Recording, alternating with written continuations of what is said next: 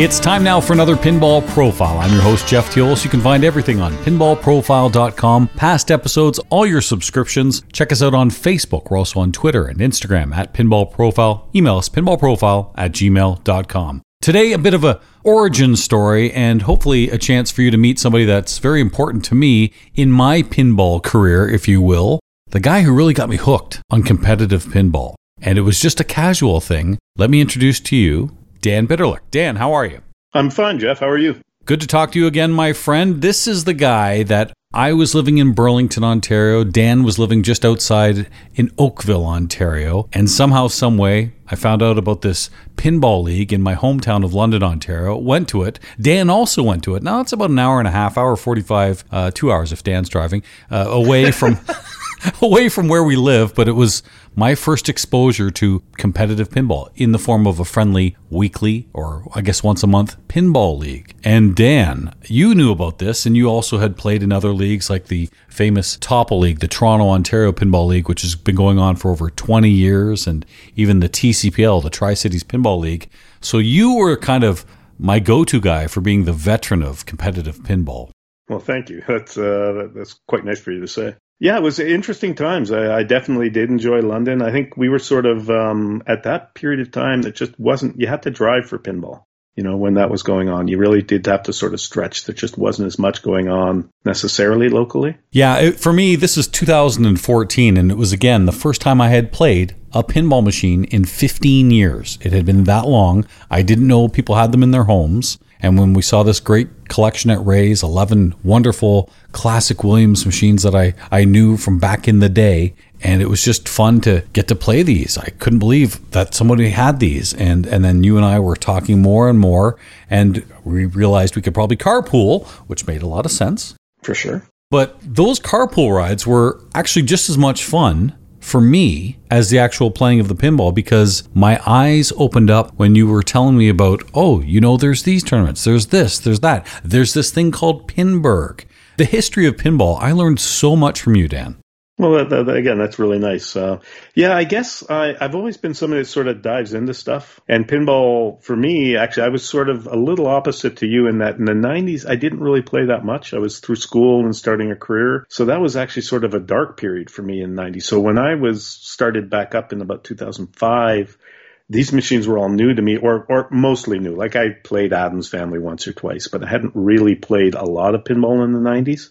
So Nick Angel, a local guy up there, I went to his house, my first ever meet, and I thought, wow, everybody in this league has 40 machines in their basement. Of course, that wasn't the case, but. Uh, By the way, Nick Angel is somebody who owns a Magic Girl in his basement. I mean, he has a collection and then some.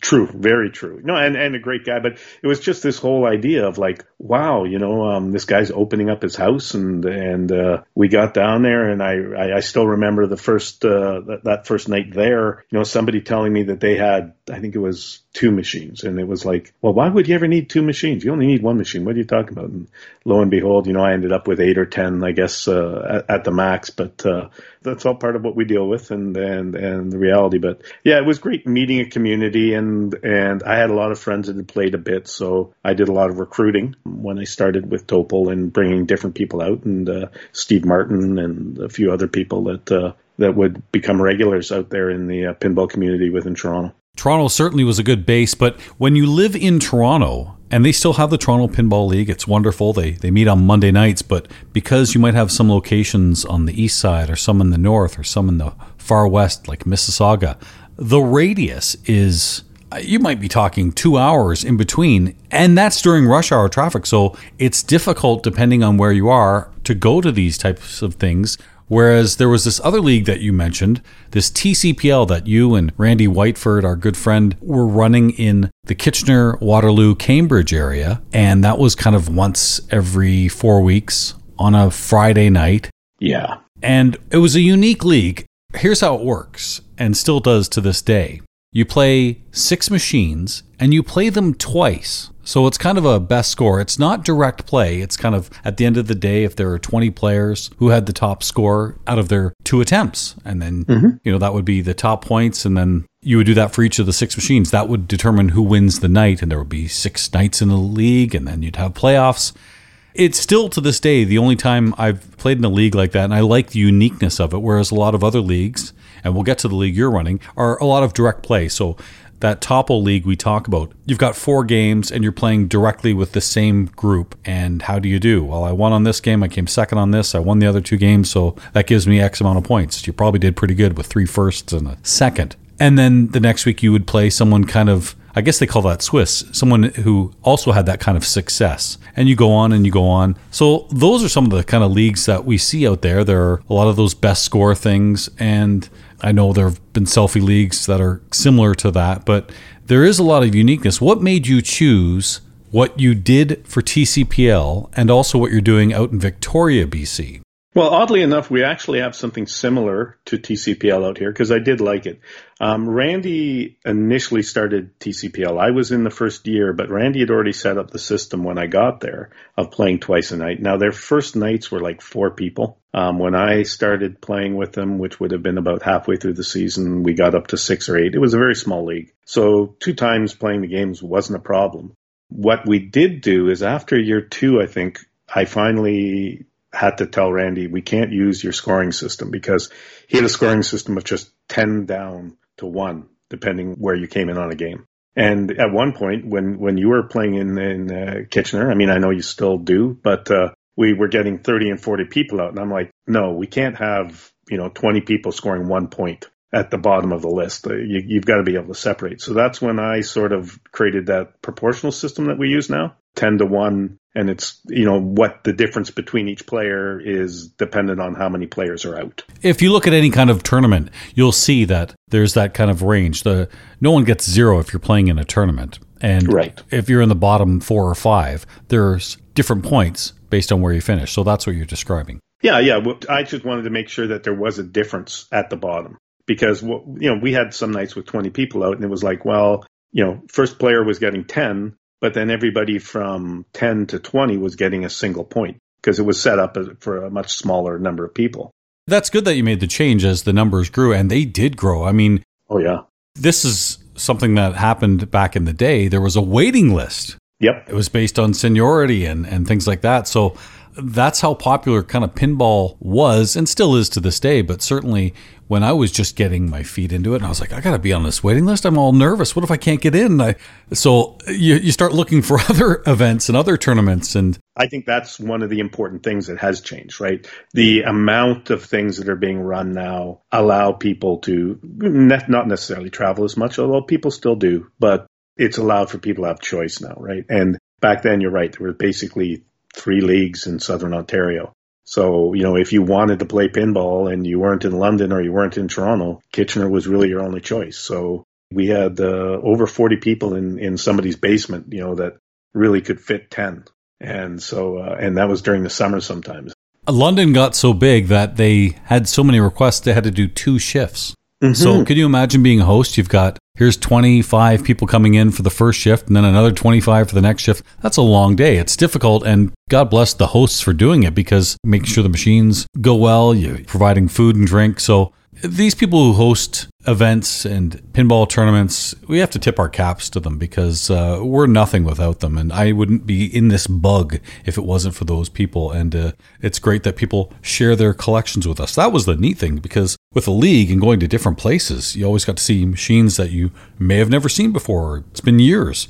And that's something I, I certainly like. And so I bring this up because nowadays, boy, there's so many different leagues all around but here in Ontario, we've talked about Durham, we've talked about Bluffs, we've talked about Maple, Pinup. There are so many, and I'm probably forgetting even more. But the reason I bring this up is Dan, you retired a few years ago at a young age and moved to BC on the beautiful Vancouver Island. You're in Victoria, and there wasn't much of a pinball scene there. I know how much you enjoy pinball. So, how did you get pinball up and going in Victoria? And you're a big part of it. Yeah, well, thank you. Um, yeah, I was startled actually when I got here and I realized how little pinball there was. I had talked, I guess, when we were at Pinburgh together to some of the BC guys and sort of was asking, you know, I'm going to be moving to the island. And people have to understand that although it's only 25 miles off the coast, it's a totally different world on the island. So. And you have to get a ferry too. So it's not like yeah, and it's like two hundred dollars by the time you take a car back and forth. So you know, jaunts over to Vancouver aren't cheap. You know, I was talking to people there and they're going, well, they, there's nothing really going on. And I think when I got here, there were two ranked people on this island, myself and a fellow that I would meet shortly after I got here.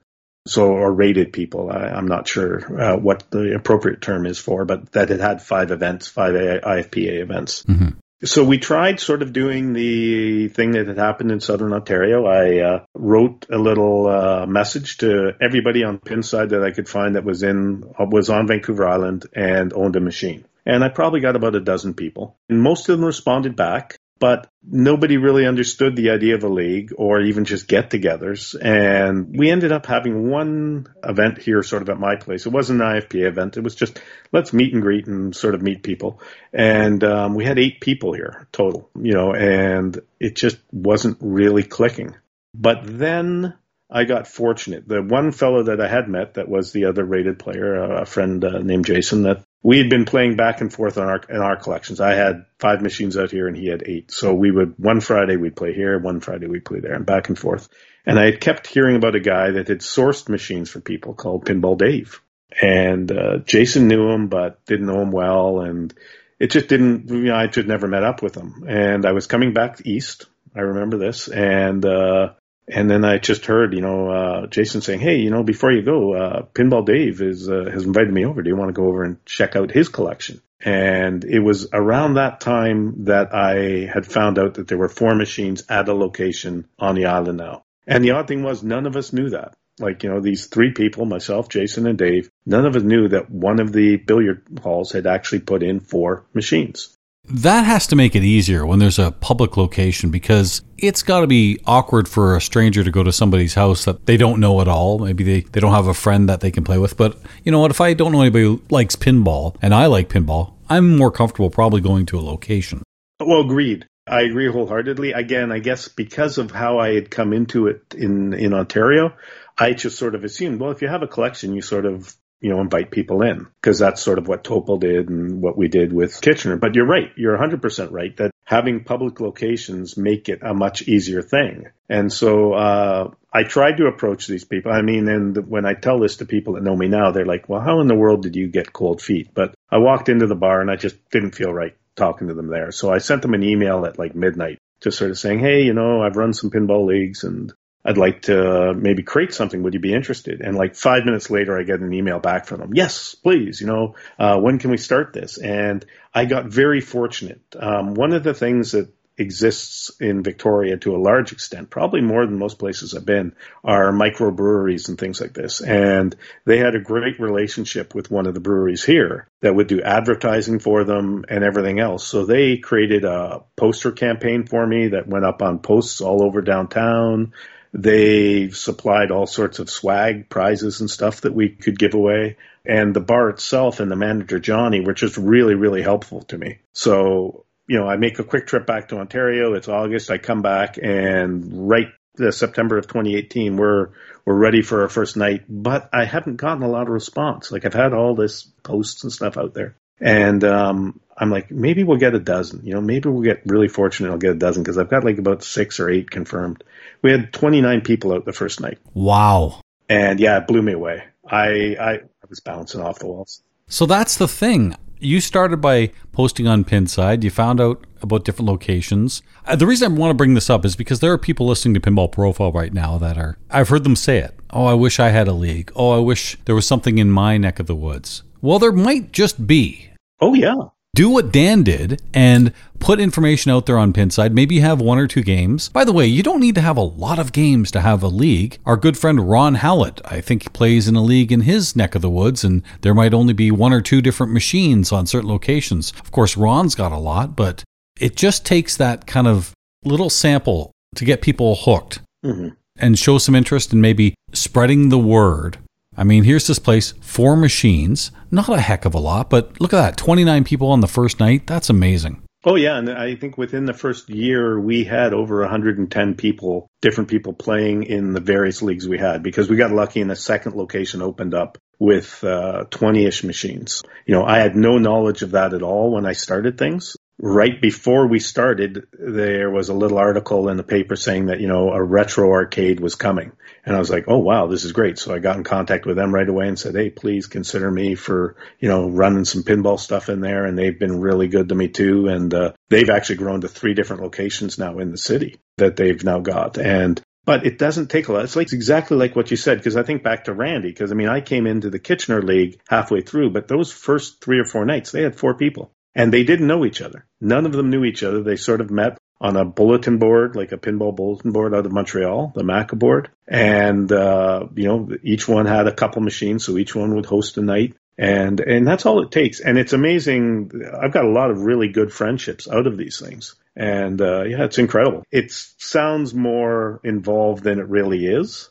And the thing is, when you're driving it to, you can drive it to what you want. Like the Kitchener League was always sort of, you know, at the time, especially at the beginning, was, you know, much more sort of non, not about the competition, but about just hanging out, you know, because it, it gives you a sense of community, right? That's the great thing about leagues because I'll say this right now I don't play in leagues for points, I play for the people. I play for the different machines to get a chance to play some of these things the points, if they're there, great. If not, I'll still play in leagues. I've played in leagues for a few years where even if I won the leagues, the points won't matter. I've had some success where that wouldn't even show up on my card. It doesn't matter. It's again about the different people you meet, the different machines you get to play, the thrill of competition, even if it's just, you know, for fun. I think you and I have always uh, played loonie throwdowns here in Canada, the dollar throwdowns with, with yep. Randy. And those were more fun than anything else. You sure. might, on a bad night, lose maybe, maybe $10. Oh, well, I can still make my mortgage payments. You know, I've still got food on the table. It was really just about the one upmanship. It was the fun, and I still get a kick out of that kind of stuff. So that's the great thing about leagues. It's social, it's a little bit of competition, it's variety,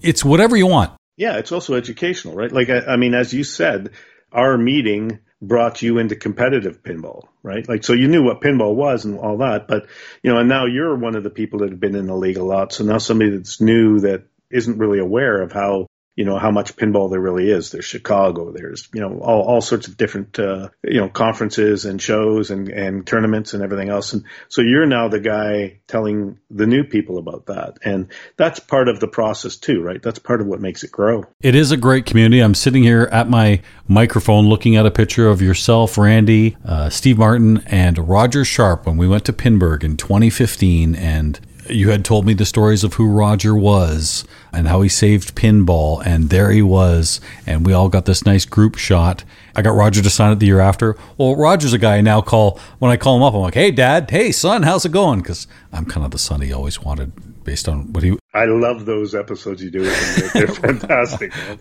I remember the first time I met him was uh, at a signing at uh, Expo, because one of the things we did for TCPL, again, we, we had different types of prizes. So we had a guy that was sort of a photographer, and I had him take some pictures of my Barracora. And so, you know, we did an enlarged picture of just one of the eyes of the, uh, on the, uh, off the back glass. And I brought it up to Roger to sign. And he goes, What is this?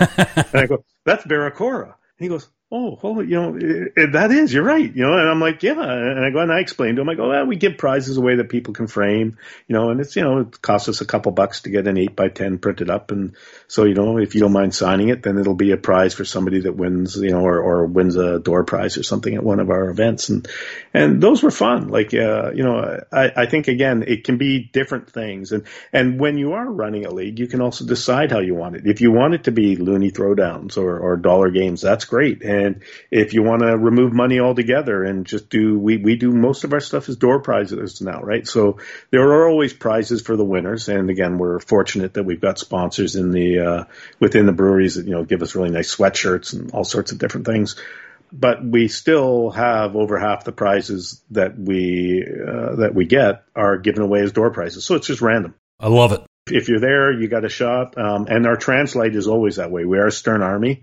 and our translite that was one of the rules when we got the translites. It was like, you know what, those are always going to be random. So you know, we don't have because there's basically three or four guys that are generally finishing top of the mark. And I shouldn't just say guys because Carrie Hill is an amazing player and she's always fighting. And they're usually at my detriment, knocking me out of round after round after round. But you know, there's these this group that's generally going to win. So if something like a translite always goes to them, it sort of takes away the fun for the other people. Yeah, I did my whole pinball profile where, you know what, the winner, here's a winner's trophy. Here's your points that you're going to get for WPPRs. Every other prize, and I had a lot, were all done at random. And I think that made it fun for everybody. It didn't matter. And it just, that's the kind of atmosphere I want. And the leagues that I've been associated with, you know, you pay a fee that goes to the host. You pay a small fee that goes to the league for, for things like trophies and for the dollar fee. That's about it. There's no cash. I've never played a tournament really with cash on the mind. It just, I'm there for the enjoyment and, and the competitiveness if there's no money, that's fine by me too. So I know that's the case for a lot of leagues and, and certainly states and countries where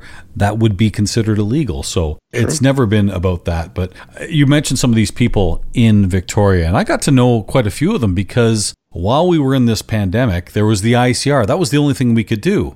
Right. And we brought you back for the ICR. I, I set up uh, our little London and TCPL league, and I said, hey, we're going to do this if you want to participate. And boy, oh boy, we did well. You brought in a few people, Carrie and Ashley, and some others. And I think out of our participants, if there were 64 people that made the playoffs out of, I don't know, 400, I would say a good 20 of them were from what, yep. what we did. Something like that. You're right and then I noticed you did it again. So you you kind of got that experience and you spread it out to Victoria and your leagues out there. And mm-hmm. I would assume that got more people interested in pinball.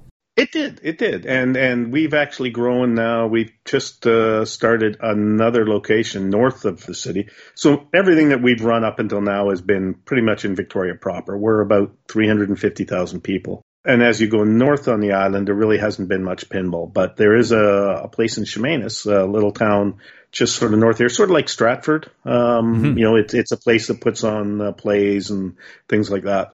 And um, they've got two arcades there. I actually think they might per capita have the most pinball public pinball machines in Canada because it's only 2,000 people, and I think they have about 18 machines between these two arcades.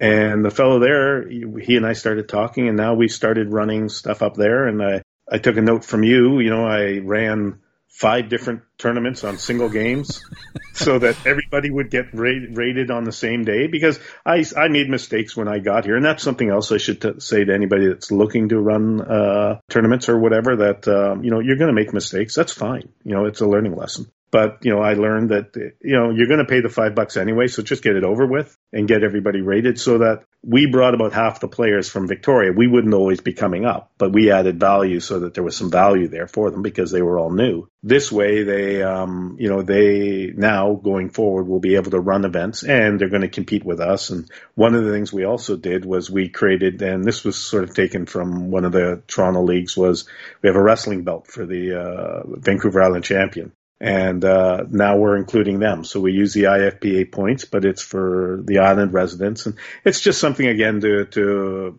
give people something to uh, you know aspire to. You mentioned some of the locations. I know out that way there was Peacocks, Quasars, and the place you play every Wednesday night.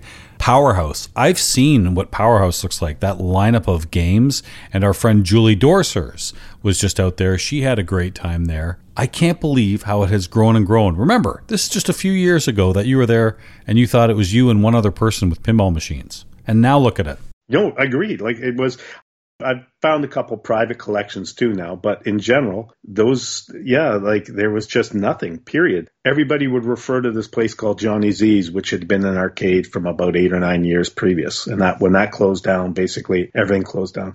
And there are sort of weird liquor laws here, like the barcades. I don't know if they're ever really going to work.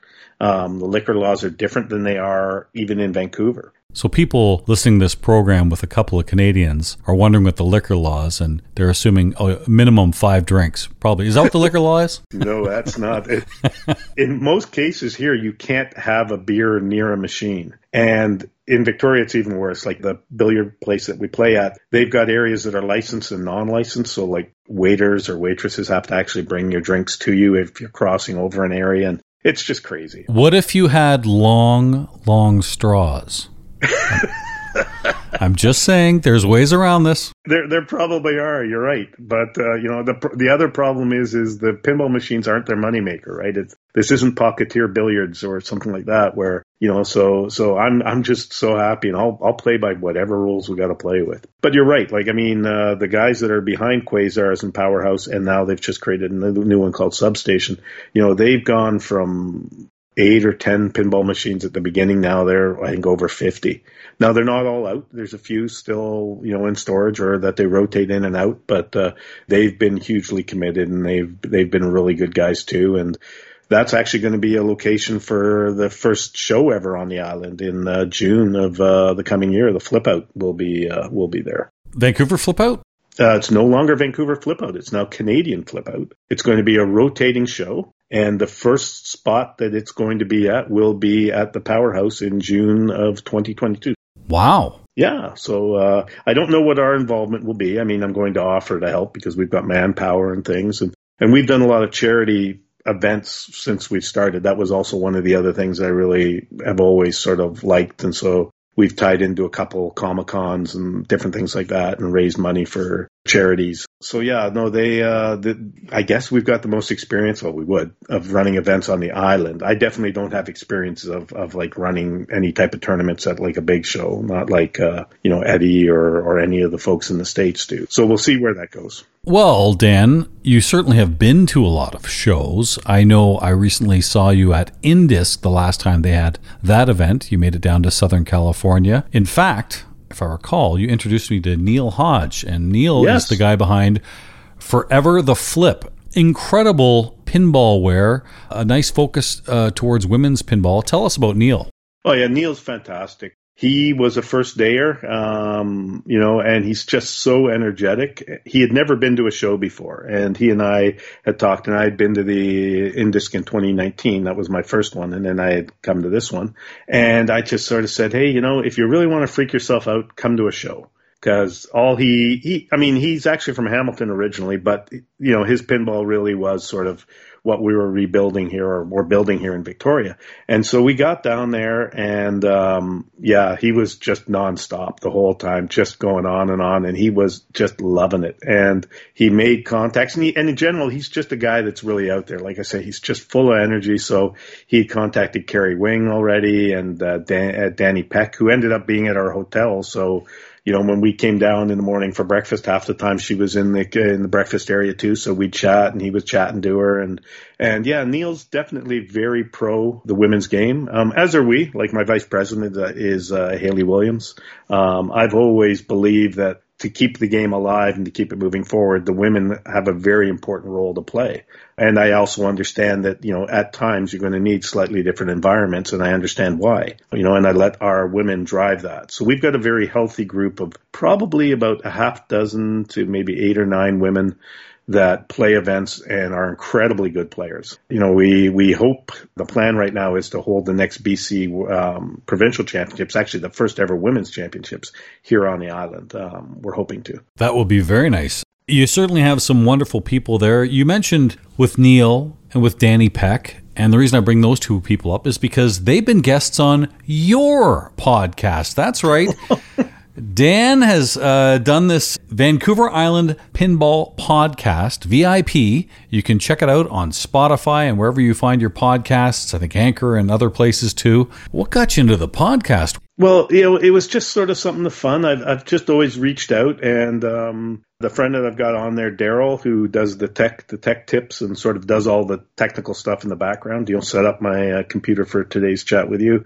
You know, he was retiring, I guess, in August a year and a bit ago, and he was just like, "We got to do a podcast. We got to do a podcast." And I'm like, "Oh, I, I don't know, Daryl. I mean, I, yeah, I know some people. Like, I mean, I've been fortunate enough over the years to to go to shows and to meet people, and you know, just meet a lot of really interesting people. And I guess you know, with COVID hitting and everything else, it was just like, hey, you know what? We built this great thing, and we're just coming into sort of our second year, you know, with uh, with the leagues here, the VPL. So we sort of created. That's one thing. I'll just divert real quick here.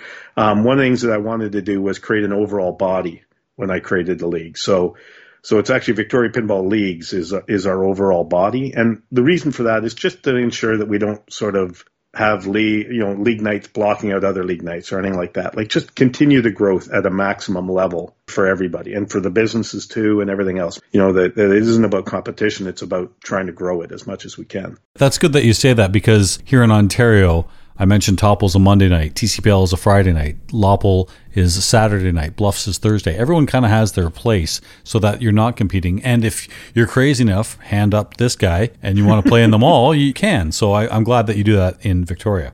Yeah, it, it was just sort of a thought coming again from back east, especially the last six months that I worked uh, while my wife was already out here. I was playing pretty much uh, every night that I could because uh, you know there was nothing to do at home. So I would uh, head out and I played in Guelph with you, and uh, I played in uh, in the City League in Toronto as well. Played everywhere I basically could. So I thought, you know, this is a good idea, and it's a very strange thing being somebody who has seen a lot of leagues, and then you come into a new area and there's zero, you know, and so it was just sort of okay, what do I want to do? And I I just didn't want to get it adversarial or anything like that. I just wanted to make sure that our whole goal was to grow. And and it's worked brilliantly. And um, that was the same thing with the women's. Like originally, we had the women's league all set up to go almost immediately, and then like a week before, two of the women that were running it were like, you know, we're just nervous. We're just starting in the other leagues can we delay it a bit? And I go, yeah, of course you can. You know, you just uh, you tell me when you're ready, and then I'll file again. And basically, I just do the admin work for them, right? You know, like you've got results, I'll put them in. You guys do your rulings, you guys set your dates, you guys set your structure. If you want ideas, I'll give you a few different ideas that you can use for a structure, but you guys pick it because you know. And they have fabulous nights. I've score kept for them a couple times, and uh, I've said it a few times on our podcast. I'm I'm envious because they're laughing, they're dancing, they're just having a really good time, and it's like, yeah, this is cool. This is you know, it's about competition. You're keeping score, but it's just having fun, and uh, yeah, I love it. Absolutely love it. You don't come back if you're not having fun, Dan. You are the Doctor Frankenstein of making pinball monsters. You did it with me with competitions. You do it wherever you go, growing leagues, growing the community. You've done it out in Victoria, and you've even sampled into the podcast world with the Vancouver Island Pinball podcast. Check it out. It's always good to talk to you, and I can't thank you enough for being such a good friend and, and getting me hooked into this wonderful hobby. One more side note, I got to bring this up. So my first ever game was Lethal Weapon 3, and Dan said, ah, you know, it's a good starter game. That's good. It's good. Uh, you know, but you're going to get more than one. And I'm like, oh, geez, I don't know. You, you were right. And then I got a few more and then a few more. And I said, I'm capped. And what did you say to me? You said, well, if you get rid of that couch, you could put two or three more. Dan, the couch is gone. oh, that's too funny, my friend. the couch is gone. Yeah, it's it's it's one of those things that happen. I mean, I I remember just really briefly we had a cold room that my wife convinced me, you know, we should insulate that and then you could have more room. And her her, her whole opinion was, oh, you'll spread out your machines. I'm like, nope, I'm going to fit more. so it, it's it's it's the truth. Um, you know, I I can't thank you enough for the amount of enjoyment you've brought me when we've hung out and uh, played at events, but also for everything you're doing for the community. Like this podcast is amazing. Um, it really was a trendsetter as it came out, and it definitely was part of the inspiration for us to do a podcast, and and that's definitely helped with my sanity during COVID for sure. Having something that you know we could do every three or four weeks and just put out there, and and know that we were reaching out to these players that you know currently couldn't play at that time now, and and so yeah, it's uh, it's it's been a great great time. I look forward to when we can play together again, my friend. That will be someday soon. I'll have to check out maybe that flip out because that was a fun tournament the last time I was there. Right back at you. Thanks for the compliments. Keep up the good work, Dan, and uh, we'll talk to you soon. Thank you. This has been your Pinball Profile. You can find everything on pinballprofile.com. Check out our Facebook group. We're on Twitter and Instagram at Pinball Profile. Email us pinballprofile at gmail.com. I'm Jeff Teolis.